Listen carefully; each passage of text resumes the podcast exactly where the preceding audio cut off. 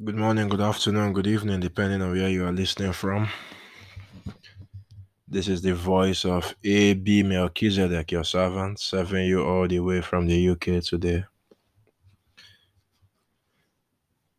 Welcome to the, I believe this is the third installment of our second season. Just verifying that for a second.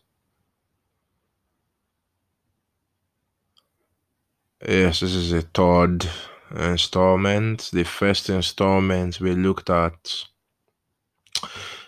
uh, we introduced the law of Moses at just a high level, at a high level, uh, just a cursory overview, if you would. The second episode, we looked at 20 things the Bible says about the law of Moses and we did say we would be drawing from those quotations. We will be elaborating on a number of them in the course of this season. Or or and possibly in the course of subsequent seasons also. So uh, one thing you can be assured of is those quotations will come up and we'll get to dive into the meat of them one after the other as they come up. So, today we are going to be looking at the purpose of the law. Why did God give the law? And at this point, some of us are thinking, I mean, it's so straightforward. The law is supposed to be kept. Or the law was given to be kept. Yes, I agree with you 100%. The law was given to Israel so that they could keep it. I believe it's Deuteronomy, the 32nd chapter and this is the 39th verse now where Moses was telling them it's not a vain thing that I'm telling you for uh, to keep the law. It is for your life. It's not a vain thing to keep the law. It is for your life. So Israel we are given the law to keep the law but that is as far as they knew in the Old Testament. You know, it's when the New Testament comes that we are now able to look at everything in perspective. For example, one of the verses we quoted during the last episode, or some of the verses we quoted uh, was to the effect that the law is supposed to be temporary. We quoted, I believe, is Galatians 3:24. That says the law was our schoolmaster to bring us to Christ. But when Christ has come, we are no longer in need of a schoolmaster. We quoted Hebrews 8 towards the end, where he said, what is in that he says a new covenant I will make with them in those days. He has made the former old. Now, what is old is obsolete and waxing away. We saw Second Corinthians, the third chapter, uh, verse. If you take it from eleven to fourteen, thereabout, where it was saying Moses did not say having such hope we speak with plainness of speech. Not like Moses who put a veil over his face so that they could not see the end of that which was passing away. And he said if the ministry of condemnation was glorious and he says if that which is passing away was glorious so much more that which remains is glorious.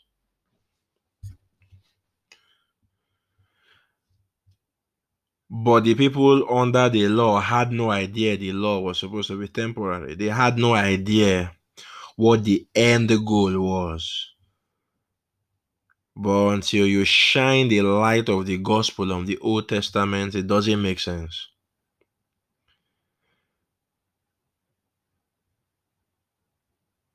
So that is why the atheist, for instance, would bash and bash and bash and bash the Old Testament and laugh at it and make a mockery of it. That's because they have no idea what the gospel is. They have no idea. They, and without the gospel, your perspective on the Old Testament will be skewed. But again, that's a topic for later in the season.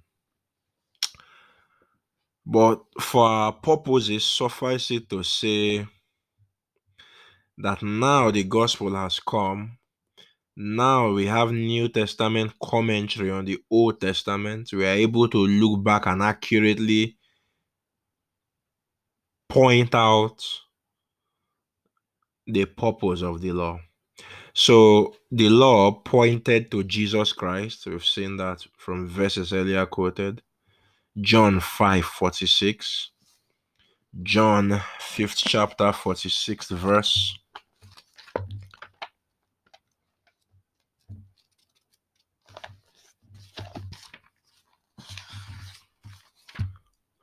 Jesus says, If you believed Moses, you would believe me, for he wrote about me.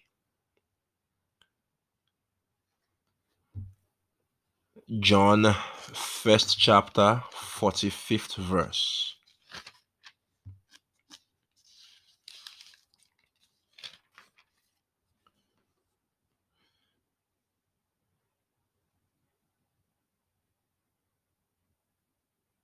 We start from 43 just for a bit of context. It says the following day Jesus wanted to go to Galilee and he found Philip and said to him, Follow me. Now Philip was from Bethsaida, the city of Andrew and Peter. Verse 45 Peter, fa- uh, Philip rather, found Nathanael and said to him, We have found him of whom Moses in the law and also the prophets wrote. Jesus of Nazareth, the son of Joseph. So we are beginning to establish from these portions of scripture that Jesus was written about in the law. But then when you look at the law, all you see is thou shalt, thou shalt not do this, don't do this, do this, don't do this. So how what is the correlation between thou shalt not and thou shalt and the revelation of Jesus Christ?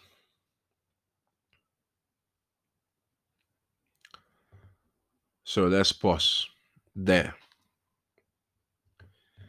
because we are going to take a detour and then at the end we'll answer that question and tie it up nicely. So don't worry, I've not forgotten the question. Just make a mental note somewhere.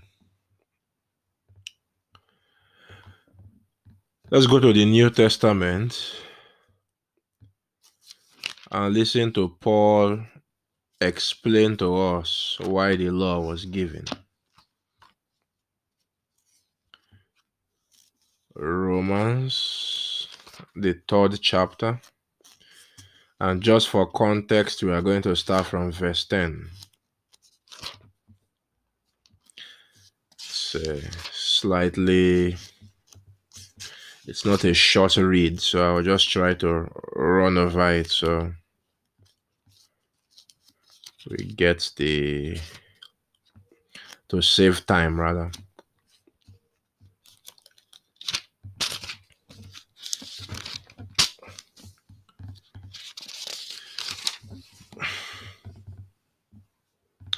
Romans, third chapter.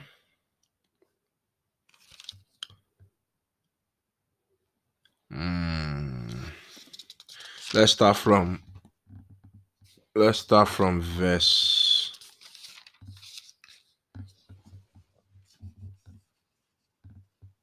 nine.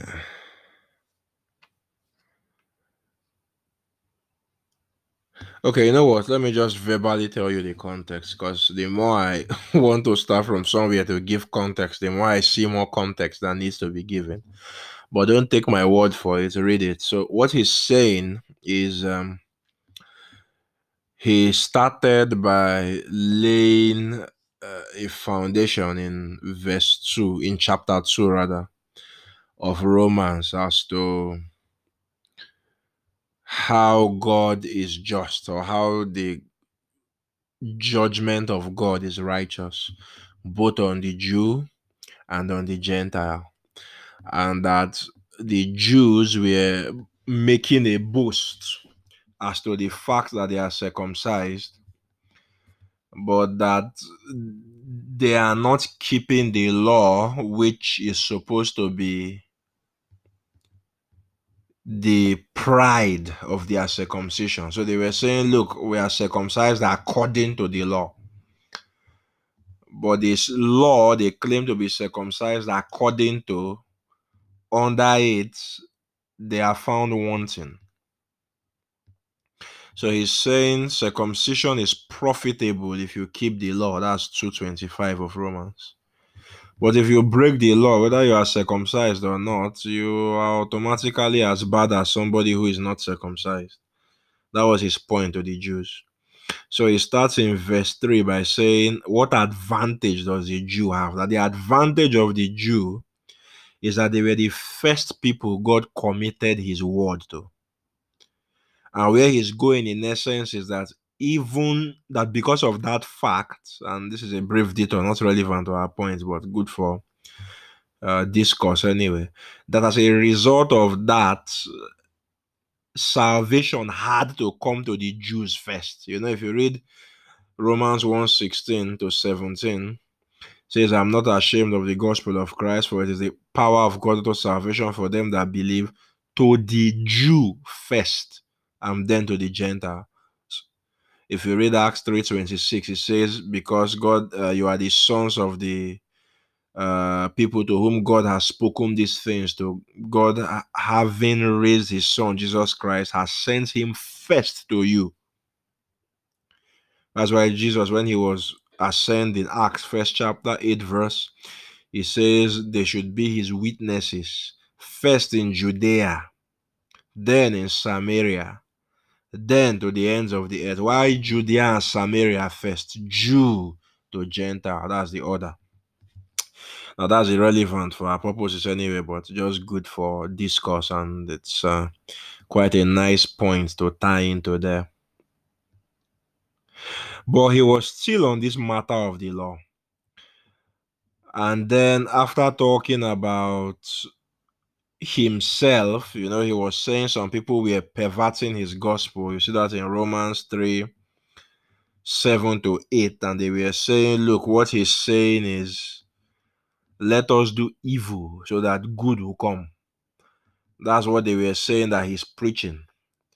You know, that if Jesus has died, we can live how we want and all that all that kind of stuff. There's we can now be lawless because of that. So let us do evil so that good will come. That's the summary they gave his gospel. And then he said, Look, that such people, their condemnation is just, or the judgment that God will judge them by is just. But then he says, Look, uh, is he better than those people he's talking about?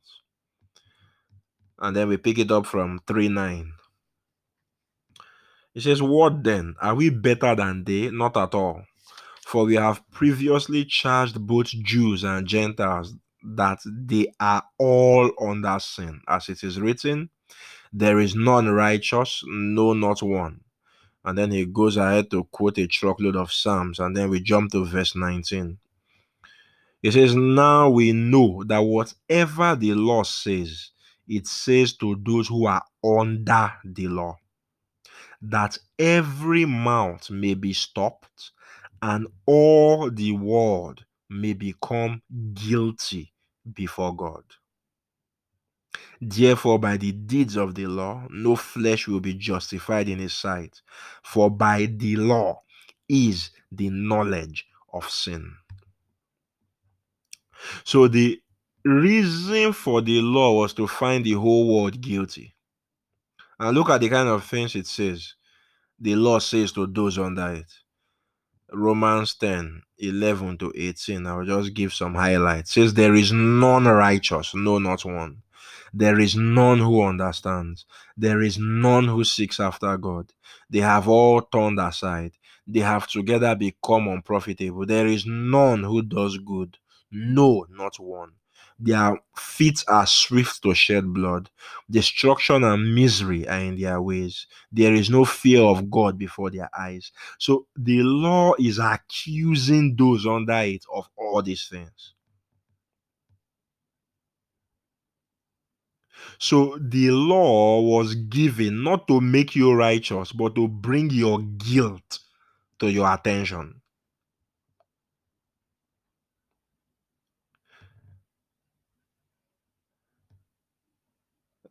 This is why whenever you try to keep the law, the Ten Commandments, you always find yourself feeling guilty. You always find yourself falling short. That, my friend, is the law doing its job. That's what it was given for. That's why Paul says, by the deeds of the law, no flesh will be justified. You can't justify yourself based on a law that was given to find you guilty.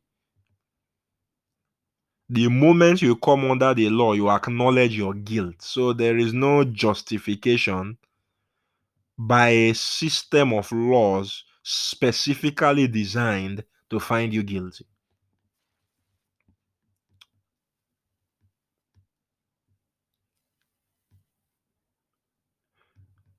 And this agrees with Romans 5 13 to 14. You know, there are some books of the Bible we just don't read. We enjoy stories. Oh, let's read about Jonah. Oh, let's read about this. Oh, let's read about that. There's nothing wrong with reading stories, you know, but these parts of the Bible that tend to be very boring, that's where the good stuff is or let me not say that tend to be very boring that people tend to think are very boring you know? No, nobody likes reading romans. Nobody likes reading hebrews and galatians and all those grammar paul is speaking. But if you don't read some nuggets some truths the most powerful liberating truths of christianity are in those verses. Romans is the magna carta of christianity. So romans 5 13 to 14. Or I start from 12 for context. Now, again, I, I don't know. I just hope we won't spend the entire time going through context, but context is just so key in this particular, you know, area because what tends to happen a lot of the time is people quote from these verses but never in context. You know, people who preach law and all those things, they quote from these verses but never in context. So you can't really see what it's saying. That's why I keep harping and harping on context. Now, the context here is Paul. I mean, he used the whole of Romans 4 to talk about justification by faith, which is something we, would look at perhaps next season of the series or something, but we, we would look at that. That's another, that's worthy of another season on its own. So after talking about that, he now starts talking about what Christ has done. You know, uses verse 4 to say, chapter 4 to say, we've been justified by faith. Then he starts 5, verse 1 that says, you know, having been Uh, it says we have peace. Having been justified by faith, we have peace with God through our Lord Jesus Christ. And then he starts saying, if when we were sinners, God loved us enough to die for us, how much more now that he has died for us, won't we be reconciled to him? And then he starts drawing this comparison between Adam and Jesus Christ And then it starts in verse 12. It says, Therefore, just as through one man sin entered the world, and death through sin, and thus death spread to all men because all sinned. So, how did sin come into the world? One man. How has righteousness come into the world? One man. So, just as you are a sinner because you were born a sinner by Adam, you become righteous because you are born again in Jesus Christ. Well, we've covered that extensively in the first season, so we won't harp on that again. But verse 13 states something that is very interesting. It says, For until the law, sin was in the world, but sin is not imputed where there is no law. Nevertheless, death reigned from Adam to Moses, even over those who had not sinned according to the likeness of the transgression of Adam, who is a type of him who was to come. So he's saying that sin existed before the law, but sin was not imputed before the law. So people were doing certain things which were which uh, people were doing certain things which qualifies as a sinful act. But because there was no law from God to acquaint them with sin, it was not held against them. For instance, Jacob married two sisters. He married Leah and he married Rachel. But then by the time you get to Leviticus, the law says you should not marry two sisters, and that is wickedness. But Jacob did this thing, he didn't know. There was no law against it, so it was not held against him.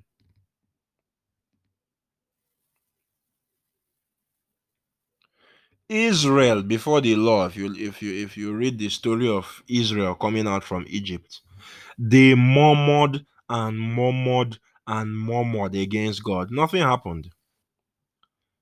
You know, they murmured, Oh, we miss Egypt. If we could go back, you want to kill us? You want to kill us? God part the Red Sea for them. He said, You know, you part the Red Sea. Ah, why did you bring us out of Egypt? Now we are hungry. We are hungry. God gave them bread. Oh, we are in the wilderness. We are dying. We are dying. We are dying. We are thirsty. God gave them water. But the moment the law came, once they murmured, they died. the moment the law came, they murmured plague immediately. They murmured death immediately. That's why First Corinthians 10 10 it says, Don't murmur like they murmur and we are destroyed by the destroyer. So the moment law was given, things they were doing and we were getting away with before the law started having dire consequences, morbid consequences.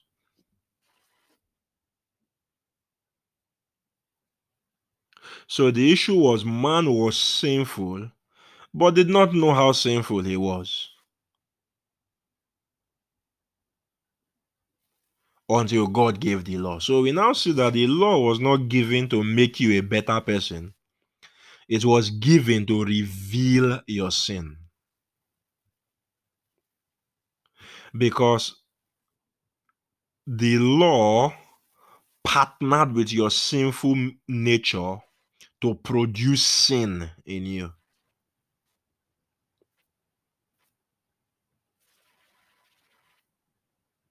Romans, the seventh chapter.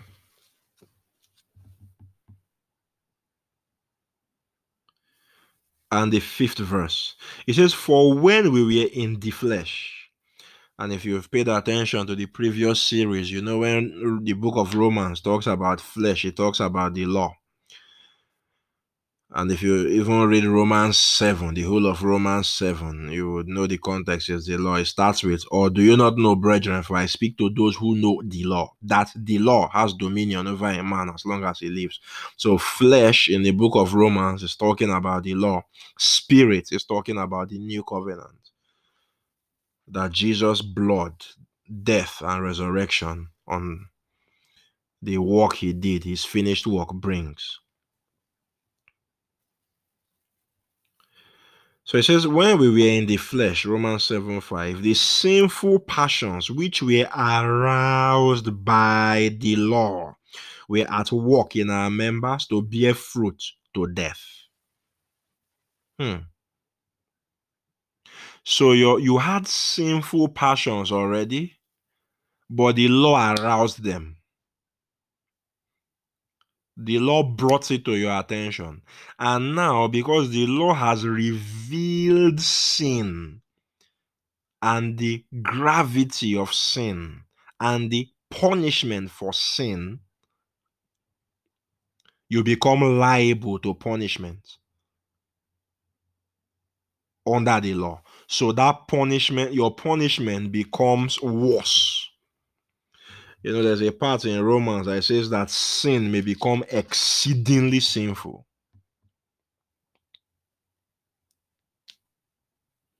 Seven verse thirteen. It says, Has then what is good become death to me? Certainly not.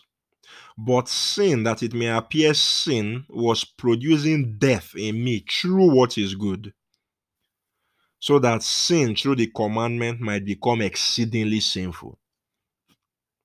For we know that the law is spiritual, but I am carnal, sold under sin. So, what Paul is saying here is there is nothing wrong with the law. The law is not a bad thing, it is a fantastic thing. It is God's holiness, it's God's standard. So, the law is great. The issue is the law was given to carnal men who were sinful. Paul said, sold under sin. And the law and sin cannot coexist. Once there is a sin, there must be a death. Either your death or you bring an animal to die in your place. The issue with the law was not the law, it's the men it was given to. So, because the men it was given to could not keep it, it started working death in them. So, the law is a good thing. But then, where there is a law, your sinful passions are aroused. And then sin in conjunction with the law produced death. So do you see why Paul was calling it the law of sin and death? He says, For the law of the spirit of life in Christ Jesus has made me free from the law of sin and death.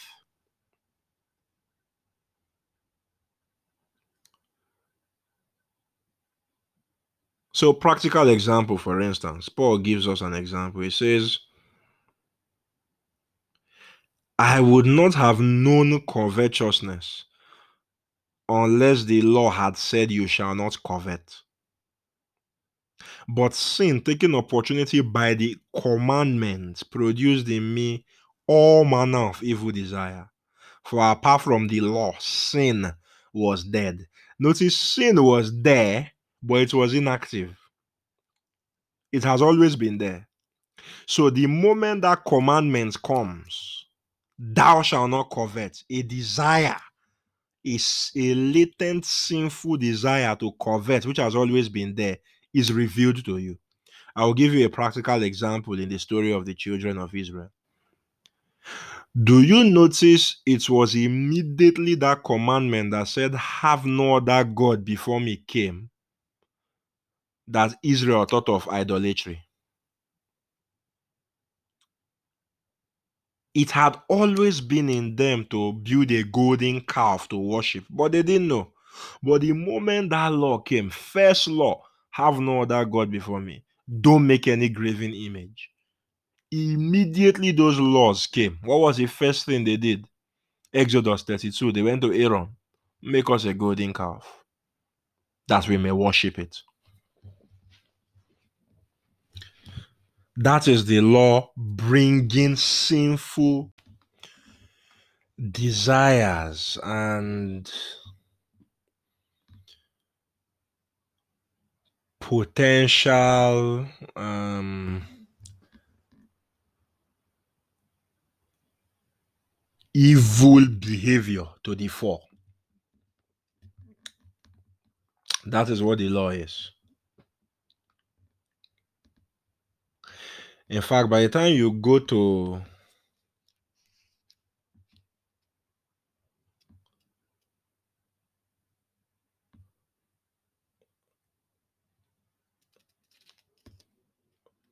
Romans, I'm coming. I just need to look for. I need to look for this reference now.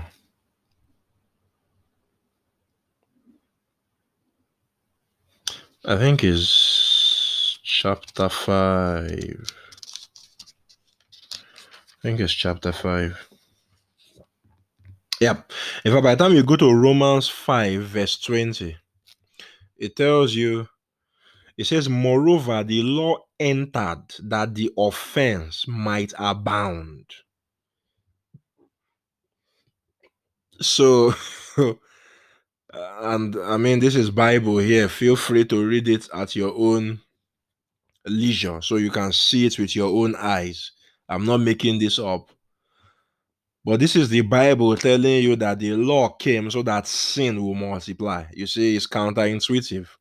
We think where you preach the law, where you where the law comes, it regulates, you know, brings people in line so that they don't sin. No, Paul is saying that the law entered that the offense might abound. Romans 5, verse 20. But where sin abounded, grace abounded much more which again that's irrelevant for the for our purposes but it's just saying that just the way that the law came in so that sin will abound but that in place of that sin abounding the grace of god covers it more. That is this new covenant of grace pours out grace lavishly far far more than the law costs sin to multiply that's the that's the whole idea here. But my point is saying the law enter that the offense might abound. Now, the interesting thing is if you look at the word enter as used there, it's used in only one other place in scripture. Galatians 2, verse 4. The, the Greek word for enter as used in Romans 5:20 is only used in Galatians 2, verse 4. That's the only other place it's used in scripture. And what does Galatians 2, verse 4 says say? Again, the context is not important here, but let's just read. I just want to save time.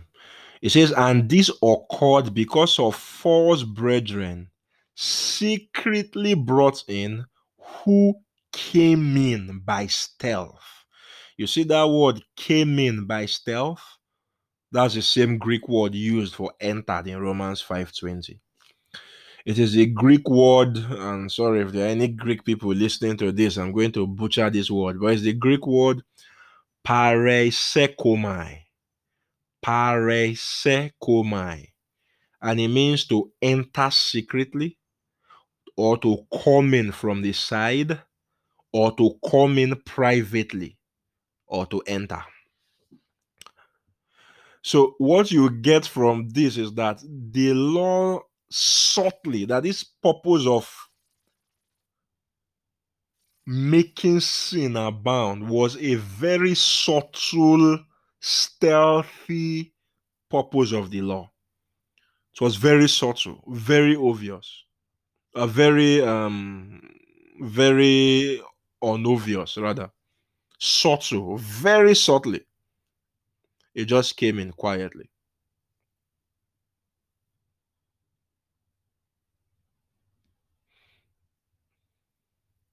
And the whole purpose of this was that sin should abound. So it is when you now look at this that you now understand some of those things we were quoting yesterday. Um, during the last episode, rather, where it says that by law is the knowledge of sin. And this is too important. I can't stress this enough that law is the knowledge of sin. It's not the knowledge of God. The knowledge of God is in the gospel. John 17 3 says, This is life eternal. Jesus speaking. This is life eternal, that they may know you, the true God, and Jesus Christ, whom you have sent. Paul speaking, Second Corinthians 4 4 to 6 says, our gospel is hid, is hid to them that are lost, in whom the God of this world has blinded the minds of them that believe not, lest the gospel of Christ, which is the image of God, should shine unto them. It says, God who caused lights to shine out of darkness has shone in our hearts to cause the light of the knowledge of his glory in the face of Christ Jesus. So the knowledge of God is in the gospel. But in the law, all you get is the knowledge of sin. So the law makes you sin conscious, the law makes you guilty, the law arouses your sinful passions.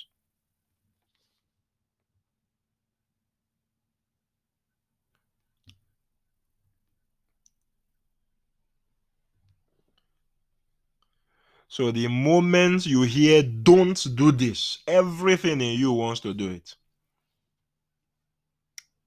You know, I remember when I was in primary school then, um,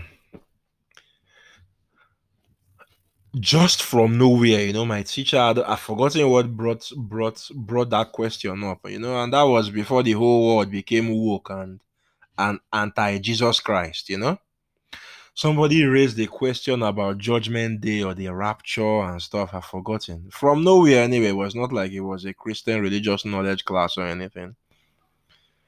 And then my teacher answered. He said after answering the question he added one little statement. He said you know god forgives every sin except insulting the holy spirit.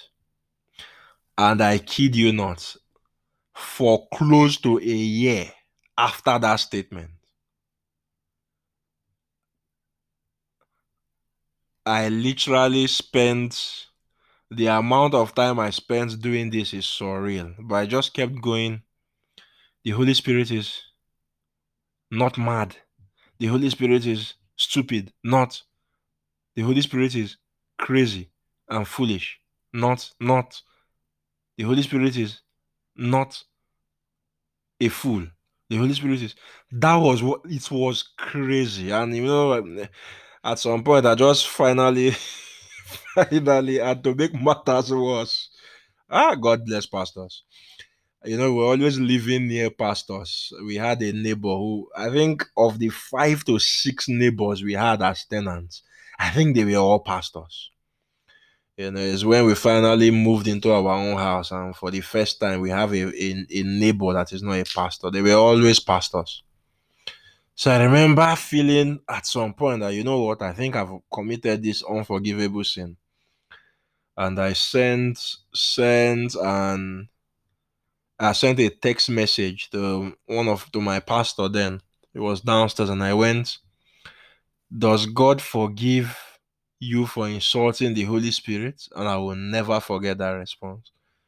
He just came back saying, No sin against the Holy Spirit will be forgiven. and they quoted Mark 3. and that just led to a, a, time of my life. I started reading the book of Revelation to see how hellfire is, to prepare for my going there. Because I was so sure I was going to hellfire. You know, but again, that's just nonsense, and that's what you get when uh, you know they call you pastor pastor and uh, you, you you you you know you don't you don't you don't properly study the word of god and stuff. And but anyway i digress. So the point i was making is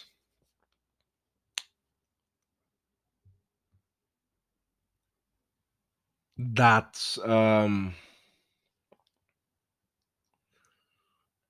The moment there is a law, your sinful passion now finally has something to hold on to to reveal itself or to bring itself to the surface. And this is why the disciple, the Pharisees, never liked Jesus at all. Because he told them, he said, Look, your boast is you've never committed adultery if you looked at it, if you've looked at a woman lustfully. That's the same thing. You know, so he kept igniting those there, you know, he brought the law to its fullest standard where he was judging every sin, even the sins of the heart. That's why when they brought that woman to him, he said, Whoever is without sin, according to this same law you are insisting this woman be judged by, cast the first stone. You know, some people say that uh, Jesus received revelation about their sin. I strongly believe he did not. What I believe is that he knew the reason the law was given. And that is what he used against those Pharisees that brought that adulterous woman to him. There is nobody that will stand in presence of the law and say he has kept it all. Nobody. Act 753, Stephen talking to the Israelites, he said, You have received the law by the ministry of angels, but you haven't kept it. John 7 19, Jesus stood, presence of how many thousand Jews? He said, None of you keeps the law. Galatians 6, I strongly believe it's 13. Paul said, As many of them that want to make a show of you, they will say you should be circumcised in the flesh. But not even them that are circumcised keep the law. Nobody was keeping the law. Nobody keeping the law could say he has a clear conscience towards God because the law is the knowledge of sin. The law ignites and arouses your sinful passions.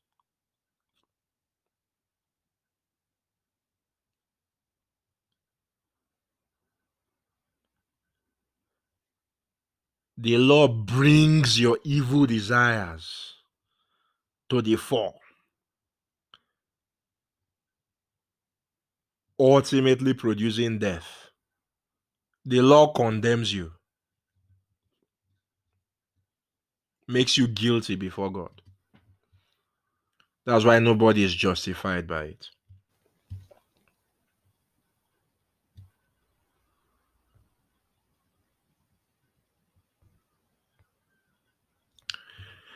So, having said this, it now begs the question what is the point? Why then give the law if if I can't keep it? Why are you giving me the law if all this law would do is make me feel guilty and make me feel condemned? Why are you giving me the law?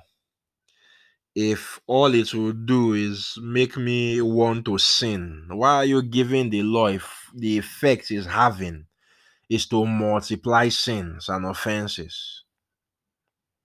And by the way, do you now see why Paul said the strength of sin is the law? First Corinthians 15, verse 56.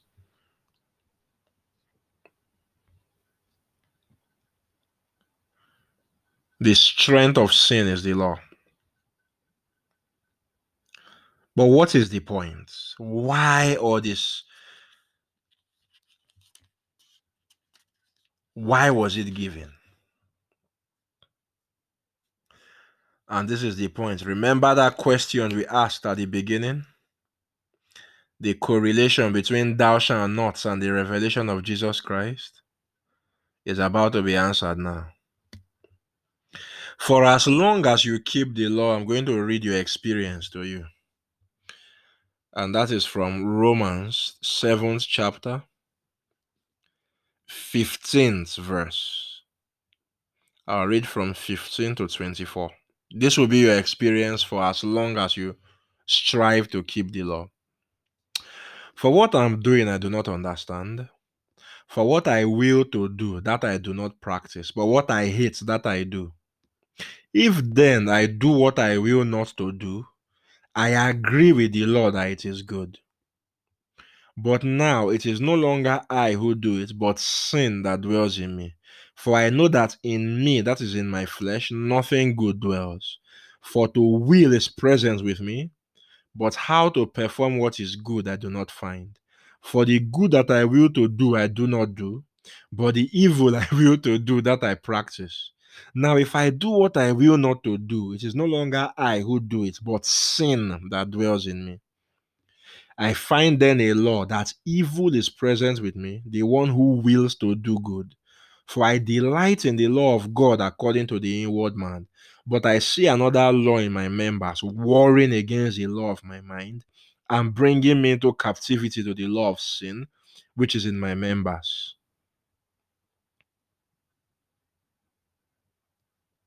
So he's saying, Look, I know what I'm doing is wrong.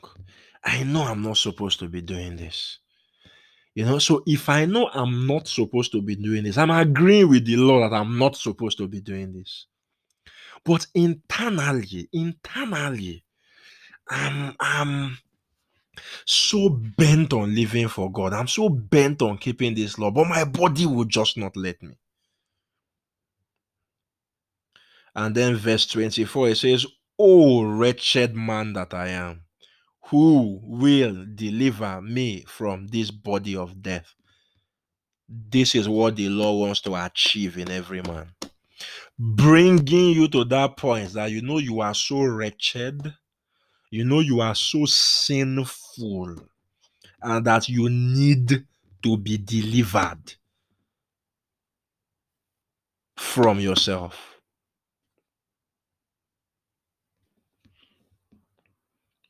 That you need deliverance. You need a savior. And then verse 25 says, I thank God through Jesus Christ our Lord. That is where Jesus comes in. So you've tried to keep the law and you keep failing and failing, and you find yourself guilty, you find yourself condemned, you find yourself frustrated, you find yourself crying out. That is that is the law doing its job. That is the job of the law. To get you to the point you know you can't keep it and you are doomed and you need a savior. So then, with the mind, I serve the law of God, but with the flesh, the law of sin. So, as long as you continue to be in the flesh, you continue to try to keep the law, sin will have dominion over you. Remember that passage we quoted in the last um, episode, Romans 6, chapter 14, verse? sin will not have dominion over you, for you are not under law. So, as long as you remain under law, sin continues to have dominion over you. That's why it says, with the flesh, the law of sin. As long as you continue to be fleshly, you continue to try to be to abide by the law, sin will always rule over you. So, the solution is in the cross of Jesus Christ. So that's why it says Galatians. Uh, Galatians says the law was our schoolmaster, it was our tutor to bring us to Christ.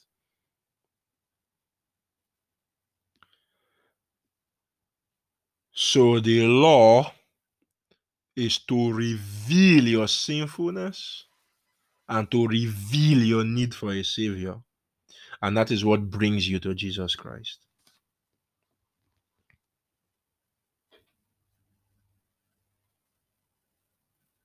So whenever you look at the cross and see Jesus dying, you see the penalty for sin.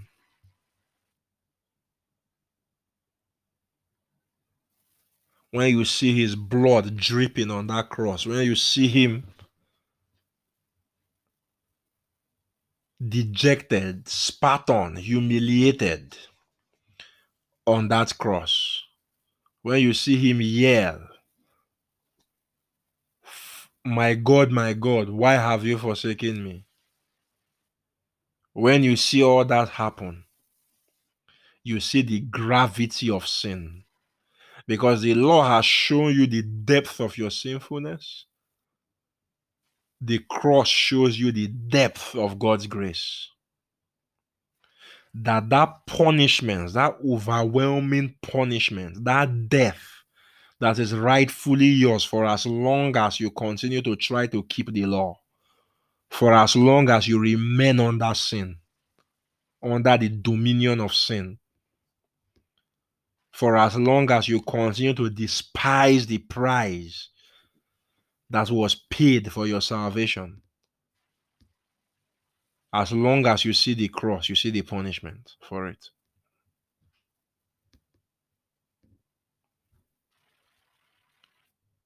And you see the depth of God's grace in bearing all of that in the person of His Son, in the body of His Son.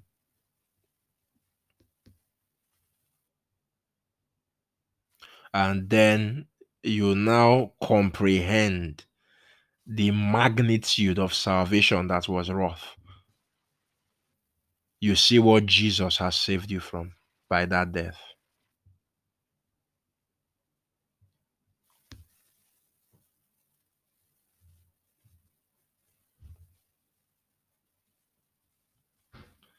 That is why the gospel is everything to a man who has tried to keep the law. When he gets hold of the gospel, he doesn't let it go. He doesn't despise that price that Jesus paid. He doesn't joke with Jesus. A man that understands the gospel will never joke with Jesus Christ. Because Jesus Christ did not joke with his salvation.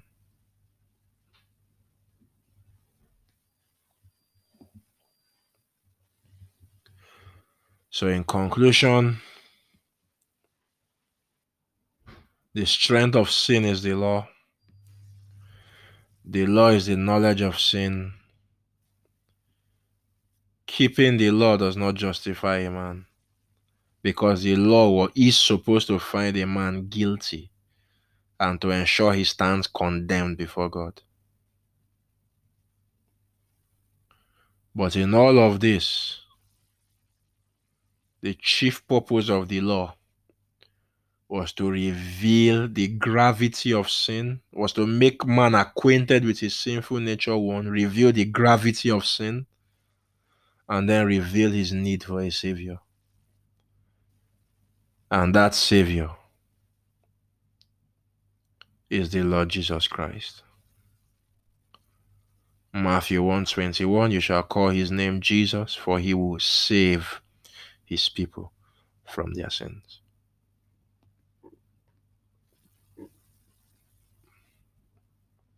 On this note, I say thank you very much for your attention.